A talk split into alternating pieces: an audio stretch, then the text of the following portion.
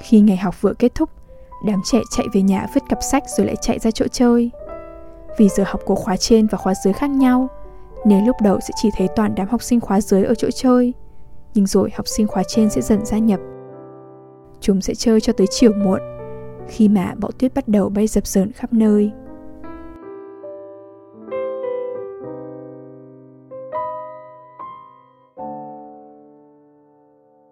Xin chào, các bạn đang nghe Trạm Radio mùa 2. Mình là DJ Hà Trang, rất hân hạnh được đồng hành cùng các bạn. Các bạn thân mến, trong radio số 15 ngày hôm nay, xin mời các bạn lắng nghe trích đọc chương một tiểu thuyết Bọ Tuyết của tác giả Yasushi Inoue do Vương Hải Yến dịch và Nhã Nam phát hành.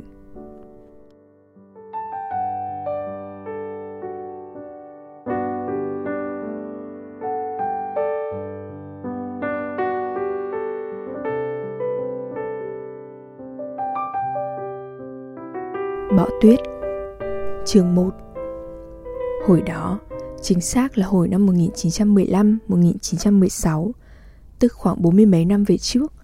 Mỗi chiều muộn, lũ trẻ trong làng đứa nào cũng ủa ra con đường trước nhà chơi, miệng vừa kêu bọ tuyết bọ tuyết, vừa đuổi theo những con côn trùng nhỏ màu trắng, như những sợi bông dập dờn bay múa giữa khoảng không bắt đầu nhuốm màu bóng tối.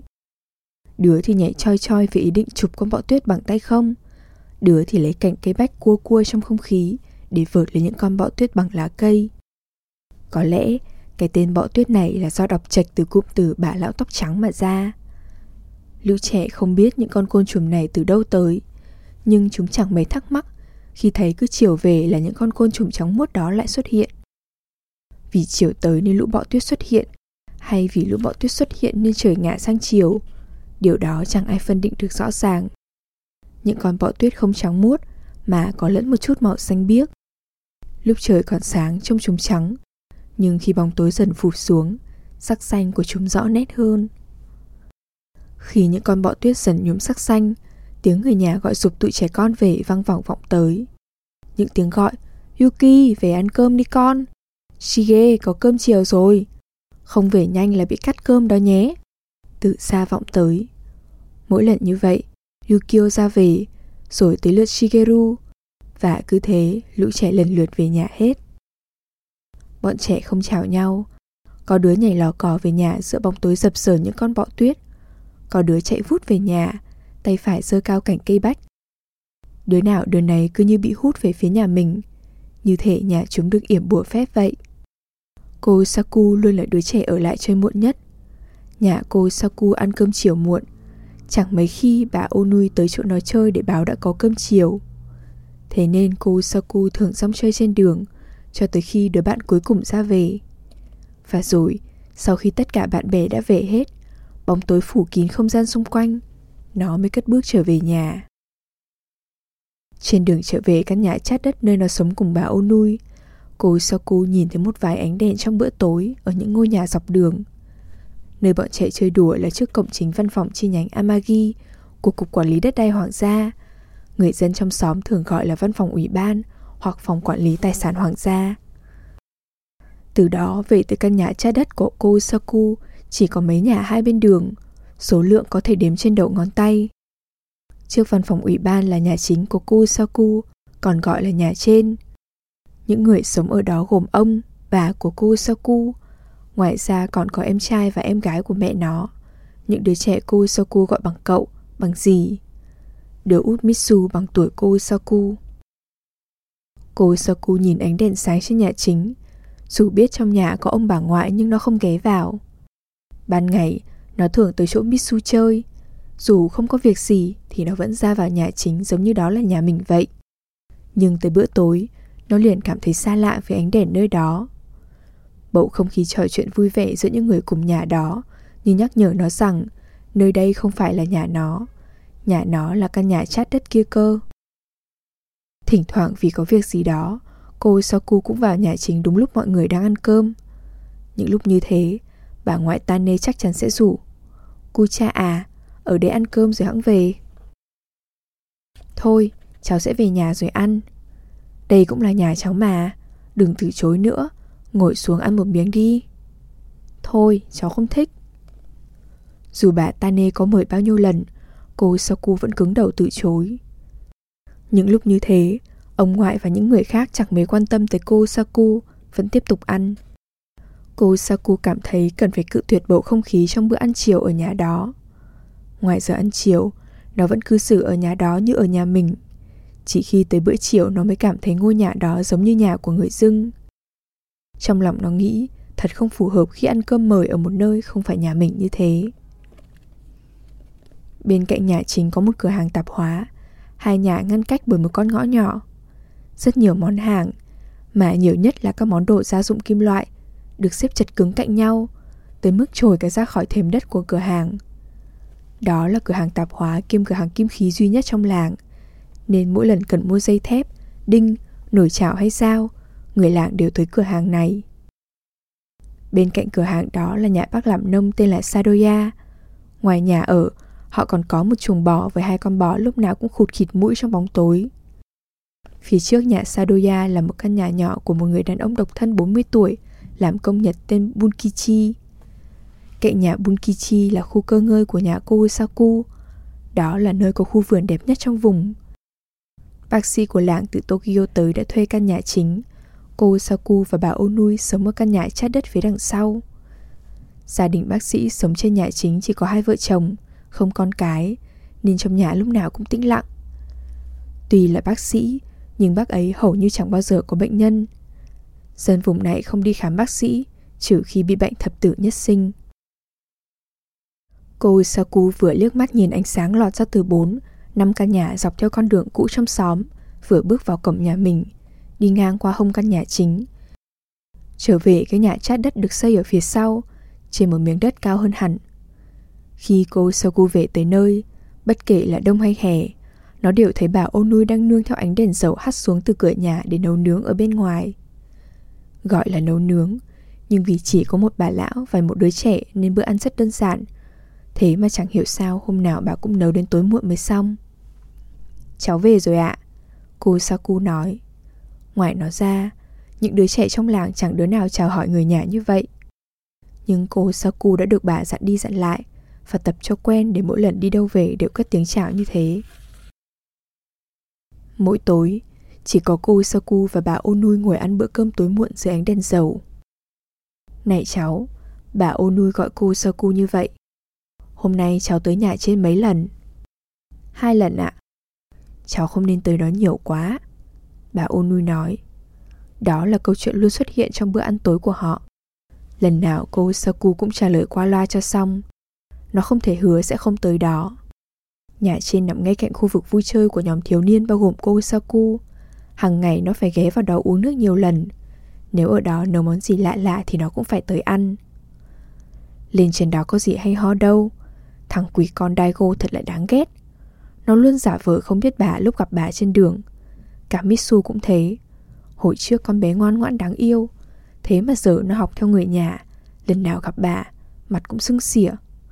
Chắc là đám người lớn nhà đó đã nhét vào đầu chúng đủ những lời nói xấu về bà rồi. Câu chuyện của bà ô núi lúc nào cũng vậy. Một năm 365 ngày, ngày nào cô Saku cũng phải nghe bà nói xấu người nhà trên. Bà ô nuôi nói xấu mấy đứa trẻ ở nhà trên, nhưng thực ra người bà muốn công kích là bố mẹ chúng, tức ông bà ngoại của cô Usaku. Nhưng bà không nhắc tới tên ông bà ngoại nó. Nội tâm của bà Onui thật dễ hiểu. Ngay cả một đứa trẻ như cô Usaku cũng nắm rõ như lòng bàn tay. Cháu ghét ông ngoại. Có lần cô Usaku nói thế, bà Onui liền lim dim mắt, nhích đầu gối lại gần như thể muốn vuốt ve đầu nó. Đó là ông ngoại của cháu. Dù ông ấy có tồi tệ như thế nào, có nói điều gì quá đáng đến đâu, cháu cũng không được nói xấu ông. Nhớ đấy nhé. Những người ở nhà trên tuy tấm lòng và cách nghĩ còn hẹp hòi, nhưng về bản chất họ đều là người tốt cả. Bà Onu nói vậy.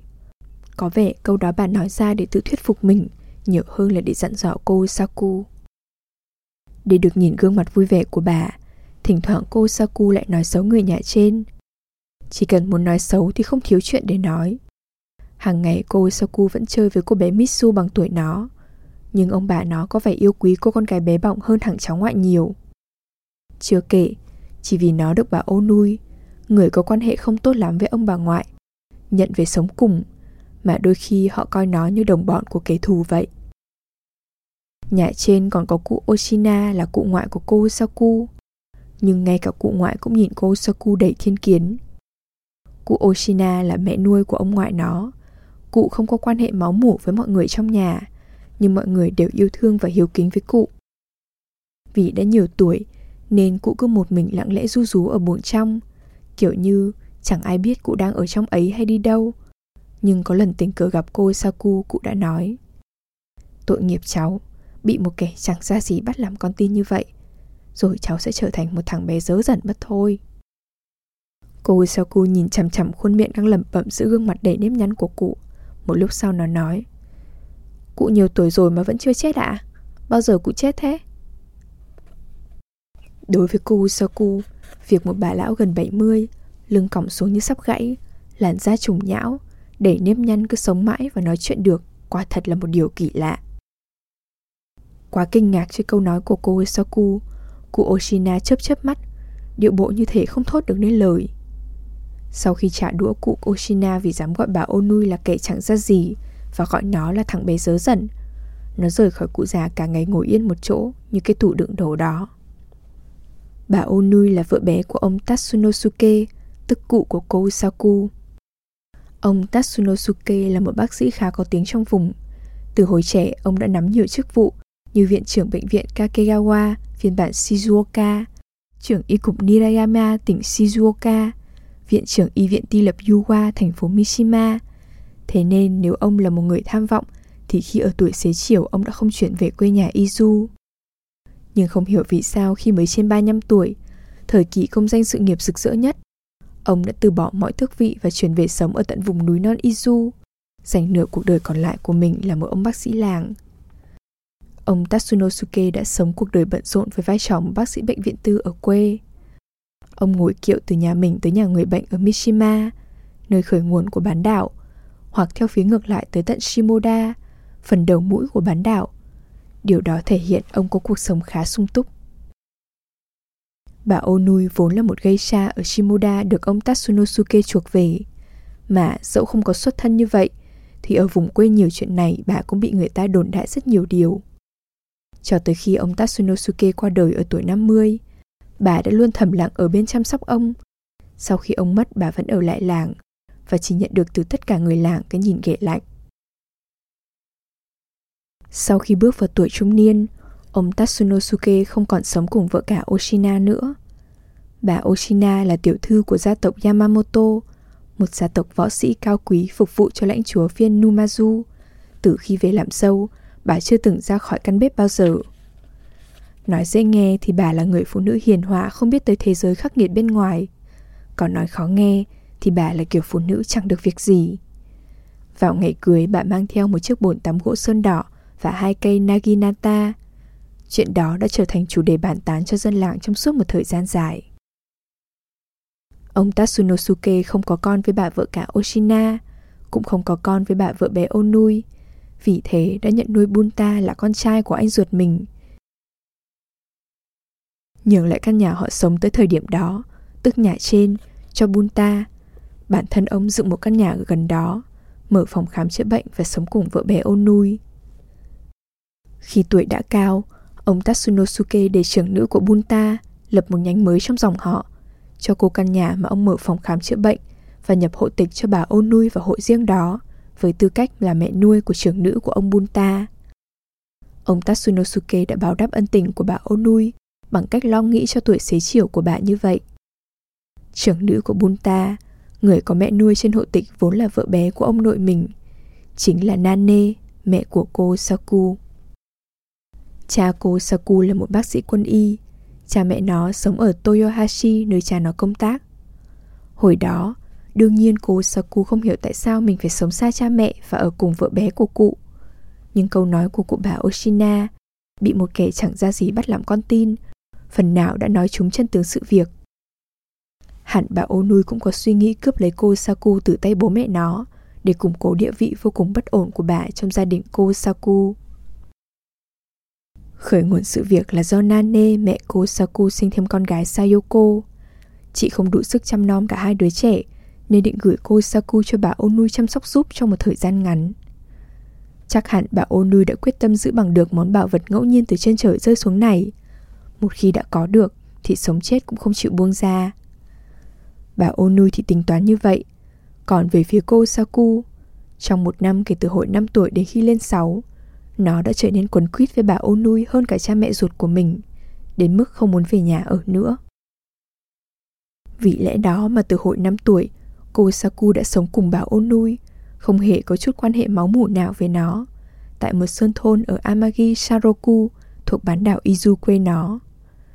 Cũng vì thế, mối quan hệ giữa bà Onui và gia đình ở nhà chính đã hoàn toàn trở thành mối quan hệ thù địch. Đối với cụ ngoại Oshina của cô Saku, bà Onui là kẻ thù không đội trời chung vì đã cướp mất chồng của cụ. Còn với ông bà ngoại cô Saku, bà Onui là người đàn bà bụng dạ xấu xa, đã định bợ lấy lòng cụ Tatsunosuke để có được khu nhà còn to hơn cả nhà trên. Đã vậy, còn nghiễm nhiên trở thành mẹ nuôi của con gái họ. Nay còn giữ cháu ngoại họ là cô Saku để củng cố địa vị nữa. Nhà trên thường xuyên có người ra vào và ở lại. Thường ngày chỉ có 5 người sinh sống ở đó, gồm ông bà ngoại của cô Saku, cô bé Mitsu bằng tuổi cô Saku, cậu bé Daigo lớn hơn Mitsu 3 tuổi và cụ ngoại Oshina. Nhưng ngoài họ ra còn có hai người thường xuyên về đó ở. Đó là Daizu, hiện đang học trung học trên Tokyo và Sakiko, hiện đang học trưởng nữ sinh Numazu. Vào kỳ nghỉ, đương nhiên Daisu và Sakiko sẽ về nhà. Ngoài ra, mỗi khi chủ nhật và những đợt nghỉ lễ nhiều ngày họ nhất định sẽ về. Hai người là cậu và dì của cô Saku, nhưng vì Mitsu gọi Daisu là anh, gọi Sakiko là chị, nên cô Saku cũng gọi theo như vậy. Vì lẽ đó, mỗi dịp Tết hay nghỉ xuân, nghỉ hè, nhà trên trở nên rất đông đúc. Trong mắt đứa trẻ con như cô Saku, vào những lúc như giờ ăn chẳng hạn, không khí nhà trên cực kỳ náo nhiệt. Ngay cả cụ bà Oshina luôn nhốt mình trong phòng từ sáng tới khuya, chỉ riêng vào giờ ăn cũng sẽ lom khom đi như bò trên chiếu tatami ra phòng khách nơi đặt bàn ăn. Vì thế căn phòng tám chiếu trở nên đầy áp người. Cụ ngoại Oshina, ông ngoại, bà ngoại, Daisu, Sakiko, Daigo, Mitsu, riêng gia đình họ đã 7 người, chưa kể một hai người giúp việc nữa. Ông ngoại Bunta và bà ngoại Tane có nhiều con. Ngoài những đứa con này, họ còn có bốn người con khác. Trưởng nữ là Nane mẹ của cô Saku, dưới Nane là Daichi hiện đang ở Mỹ, tiếp theo là Daiji đang ở Mãn Châu và Suzue đang làm con nuôi ở nhà Matsumura, một gia đình có nông trại lớn ở bờ biển phía tây cùng trên bán đảo này. Nhưng cô Saku chưa gặp Daichi, Daichi và Suzue bao giờ. Nó gọi họ theo cách Mitsu vẫn gọi, là anh Daichi, anh Daiji và chị Suzue. Có điều nó hoàn toàn không biết mặt mũi hay dáng vẻ họ ra sao.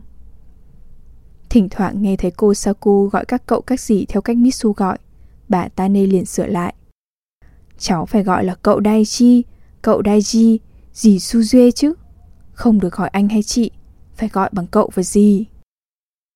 Nhưng cô Saku không nghe theo. Nếu nghe theo, nó sẽ phải gọi anh Daiju là cậu Daiju gọi chị Sakiko là dì Sakiko mất. Mới nghĩ tới thôi đã thấy kỳ cục rồi, nó không làm sao thốt ra miệng được. Cô Saku nghĩ, làm sao nó có thể gọi chị Sakiko là dì Sakiko được chứ? Tuy vậy, có lần vì nảy ra ý trêu nên cô Saku đã thử gọi Sakiko là gì. Nó tò mò không biết Sakiko sẽ đáp lại thế nào. Dì Sakiko ơi! Cô Saku gọi. Lúc đó tóc Sakiko đang được tết thêm một bím ba nhánh dài thả thõng từ vai xuống phía trước. Kiểu tóc đang thịnh hành ở trường nữ sinh thời bấy giờ. Nghe cô Saku gọi, cô hất bím tóc bụp một cái về phía sau. Không được gọi chị là gì, gọi thế chị không thưa đâu. Nhưng đúng là gì mà.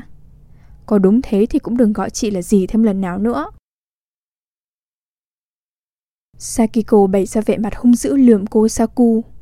Giống như cô Saku cảm thấy lấn cấn khi gọi Sakiko là gì, chính bản thân Sakiko cũng ghét bị gọi như thế. Trong khi đó, cô Saku gọi Daigo là Gốc Chan, còn Mitsu là Mik Chan. Nhưng khi giận dỗi thì chỉ gọi trống không tên Mitsu. Đối với lũ trẻ ở nhà trên, trừ những lúc giáp mặt nhau, sau lưng chúng bà ôn nuôi chỉ gọi tên cộc lốc. Không chỉ gọi cộc lốc mà hầu như lần nào bà cũng gắn thêm những tính từ ác ý. Cụ thể là Mitsu lề mề, Daigo quỷ sứ, Sakiko phiền nhiễu, Daiju vô tích sự. Gần như chẳng bao giờ bà gọi tên chúng mà không kèm theo tính tự như vậy. Chỉ có đúng một ngoại lệ được bà khen, đó là cậu Tư không may mất ngay từ khi lọt lòng. Đứa bé đó có khuôn mặt thật lanh lợi. Nếu nó lớn lên, có lẽ nhà trên đã khá khẩm hơn rồi. Nhưng đúng là đời, đâu phải lúc nào cũng thuận buồm xuôi gió. Bà nói mát nói mẹ như vậy. Đối với cô Saku, cuộc sống của hai bà cháu trong căn nhà chát đất này thật vui. Nó chẳng thấy có gì bất mãn. Khi lên nhà trên, đúng là không khí nhộn nhịp vui vẻ, nhưng nó không hề lấy làm ghen tị. Cuộc sống trong căn nhà chát đất của cô Saku là một chuỗi lặp đều đặn, ngày nào cũng như ngày nào. Mỗi sáng khi thức giấc, cô Saku đều cất tiếng gọi bà Onui từ trong chăn như một cách chào buổi sáng. Bà ơi! Dù đã hơi lãng tai, nhưng lạ là bà Onui vẫn luôn nghe được tiếng gọi bà ơi của cô Usaku. Dù lúc đó bà đang ở lầu dưới hay đang nấu cơm bên ngoài nhà. Bà ơi, bà ơi! Khi cô Saku gọi tới lần hai hay lần ba, chắc chắn sẽ nghe thấy tiếng bà Onui vừa leo cầu thang vừa cất tiếng. Đây rồi, đây rồi. Ngay khi tiếng nói dừng lại, nó sẽ thấy bà vươn vai ở chỗ đầu cầu thang rồi trèo lên. Bà Onui nghỉ một nhịp rồi mới đáp lời cô Saku. Bà đây, bà đây. Đoạn, bà mở chạn tủ lấy gói kẹo bọc trong giấy mà bà đã chuẩn bị sẵn, rồi tới bên gối cô Saku. Kẹo sáng của cháu đây. Bà Onui dúi bóc kẹo vào tay cô Saku rồi nhét tay nó lại vào trong chăn. Bà bảo, cơm vẫn chưa nấu xong nên cháu cứ ngủ tiếp đi. Đoạn bà xuống lầu. Bà không bảo nó phải dậy sớm hay đi rửa mặt sau khi dậy. Thường bên trong bọc giấy là kẹo đường đen.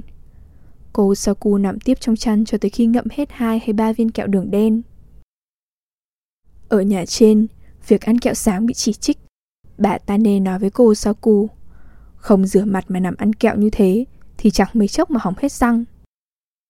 Khi cô Saku kể chuyện này với bà Onui, bà Onui tức giận bảo Lần sau cháu cứ trả lời là cháu chẳng có cái răng hỏng nào cả. Cháu không giống Mitsu, cứ đáp như thế cho bà. Dẫu sao, mỗi sáng cô Saku vẫn nằm trong chăn ngậm kẹo đường đen.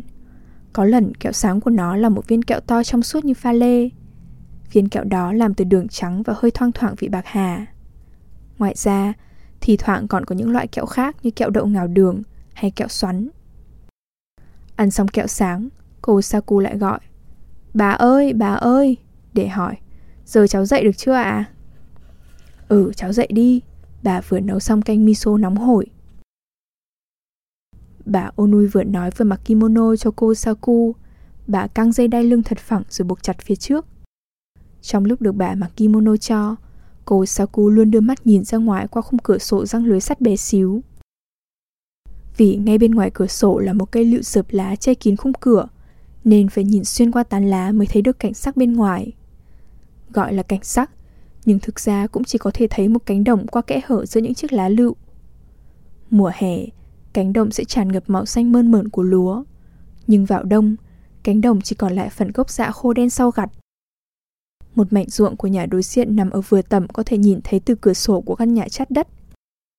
Mảnh ruộng phía bên kia ấy nằm trên nền đất cao tầm 3 thước, được ngăn cách với đất nhà cô Saku bởi một dòng suối. Tuy nhiên, chỉ khi đứng mới nhìn thấy mảnh ruộng đó, nếu nhòi người ra ngoài cửa sổ mà nhìn, có thể thấy vài thửa ruộng dốc thoai thoải và một phần của làng bên cạnh ở phía bên kia nền đất gập ghềnh. Không chỉ vậy, còn có thể thấy đồi núi, các bác nông dân, rừng rậm, con đường cái trắng phau. Và ở xa ngút tầm mắt là núi phú sĩ bé xíu với hình dáng đẹp mắt như một món đồ chơi. Sau khi mặc xong kimono, cô Saku liền xuống lầu, rửa mặt ở cái chỗ được lát gỗ làm thành chỗ rửa giấy trên một góc bờ suối chảy qua mảnh đất nhà mình. Phía bên kia dòng suối là bờ đê cao khoảng 3 thước, và trải rộng trên đó chính là mảnh ruộng có thể thấy từ tầng 2 căn nhà chát đất. Cô Usaku trụm tay lại múc nước để xúc miệng tầm 2-3 lần, rồi lại múc nước lên xoa khắp mặt. Rửa mặt thì không tốn thời gian lắm, nhưng vào mùa đông, vì nhũ băng đóng lại trên từng lá cỏ của bờ đê khiến chúng rũ xuống. Cô Saku thường lấy tay giật lấy rồi quật xuống đất nghịch nên tốn khá nhiều thời gian. Phải đến khi bà Onui tới đón thì cô Saku mới chịu rời khỏi khu rửa giấy. Hai bà cháu ăn sáng cạnh cửa sổ phía nam, chỗ đầu cầu thang ở tầng 2. Khung cửa sổ này cũng được răng lưới sắt như cửa sổ phía bắc. Thực đơn bữa sáng mỗi ngày đều cố định, hiếm khi thay đổi. Nếu có, thường chỉ là nguyên liệu của canh miso hoặc đổ muối thay đổi tùy theo mùa. Khi là củ cải, lúc là cải tím hoặc bí đao. Ngoài canh miso và đổ muối, trên bàn ăn sáng thường có cả gừng, củ kiệu và miso kinjanji.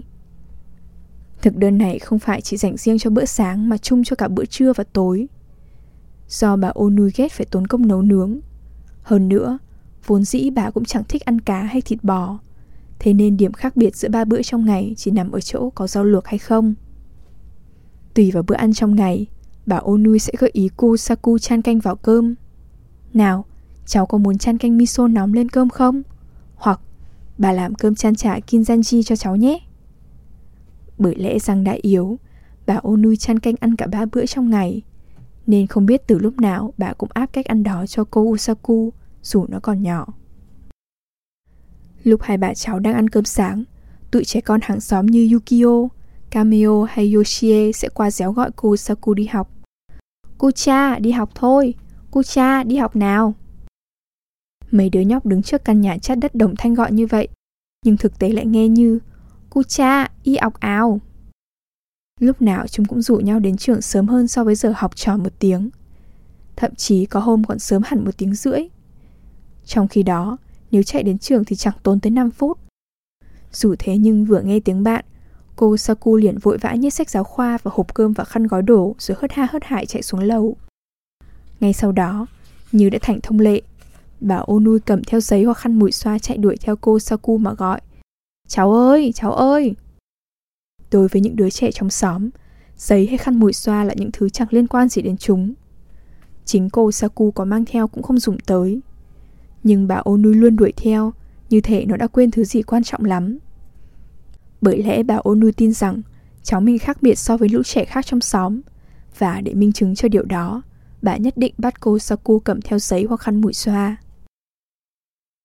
Đám trẻ đi vòng quanh từng nhà trong xóm để gọi bạn đi học, rồi tập trung ở cạnh phòng quản lý tài sản hoàng gia, hoặc đụn rơm trên cánh đồng cạnh nhà cô Saku để chơi cho thỏa trước giờ vào học. Thì thoảng đám trẻ lại đổi chỗ tụ tập. Không phải do ai đó bắt chúng đi chỗ khác, chỉ là địa điểm tụ tập cứ tự nhiên thay đổi. Và rồi một khi đổi sang chỗ tụ tập mới, bọn trẻ sẽ lấy đó làm cứ điểm trong 2 hoặc 3 tháng. Con trai và con gái sẽ tụ tập ở hai nơi khác nhau. Cả trò chơi của bọn trẻ ở chỗ tụ tập cũng thế. Khi đã quyết chơi trò nào, chúng sẽ chỉ chơi mỗi trò đó suốt một thời gian dài. Chúng sẽ chơi cho tới khi ngán tận cổ, rồi lại say mê một trò chơi mới. Thế rồi trò mới đó lại được bọn trẻ hăng say chơi không biết chán suốt một khoảng thời gian. Cứ thế, chúng nhiệt tình chơi đập thế bài, làm bẫy chim và tranh tài đấu vật mỗi ngày. Lúc đã thấm mệt mới có đứa nhớ ra phải đi học Thế là cả bọn liền tụ thành một nhóm để tới trường. Khi đó, trẻ em ở những xóm khác xa cách tầm nửa hoặc một dặm cũng tập hợp thành từng đám đi trên đường mới hoặc đường cũ, hướng về phía cổng trường. Các nhóm đều không ưa nhau, đứa nào đứa nấy mặt mũi hầm hầm, vừa lườm lũ trẻ của xóm khác vừa hối hả chạy tới trường. Không đứa nào chịu hé nửa lời. Không chỉ thế, có khi chúng còn tự dưng trọi đá vào nhau chẳng vì lý do gì. Thái độ thù địch đó cứ thế duy trì cho tới khi chúng vào cổng trường và phải dã đám. Ngôi trường nhỏ có 8 phòng học, từ lớp 1 tới lớp 6, mỗi lớp có một phòng, ngoài ra có một phòng học cao đẳng và một phòng dạy may. Lớp 1 có khoảng 30 học sinh, đứa nào cũng mặc kimono kẻ sọc tương tự nhau, đi dép sơm, mang theo hộp cơm có củ cải muối, hoặc cơm nắm nhân mơ muối, mặt mũi bẩn thỉu, đầu chỗ lồi chỗ lõm. Số giáo viên cũng bằng với số lớp học là 8 người, mỗi người phụ trách một lớp. Vì giáo viên ai nấy đều lập tức gõ hoặc xúi đầu học trò khi không vừa ý, nên vừa vào phòng học, đứa nào cũng im thiên thít như vào tù. Giáo viên phụ trách lớp 1 luôn là người nghiêm khắc nhất, nên đám học trò lớp 1 thường căng thẳng tới xanh cả mặt vì sợ bị đánh. Khi ngày học vừa kết thúc, đám trẻ chạy về nhà vứt cặp sách rồi lại chạy ra chỗ chơi. Vì giờ học của khóa trên và khóa dưới khác nhau, nếu lúc đầu sẽ chỉ thấy toàn đám học sinh khóa dưới ở chỗ chơi, nhưng rồi học sinh khóa trên sẽ dần gia nhập. Chúng sẽ chơi cho tới chiều muộn, khi mà bão tuyết bắt đầu bay dập dờn khắp nơi.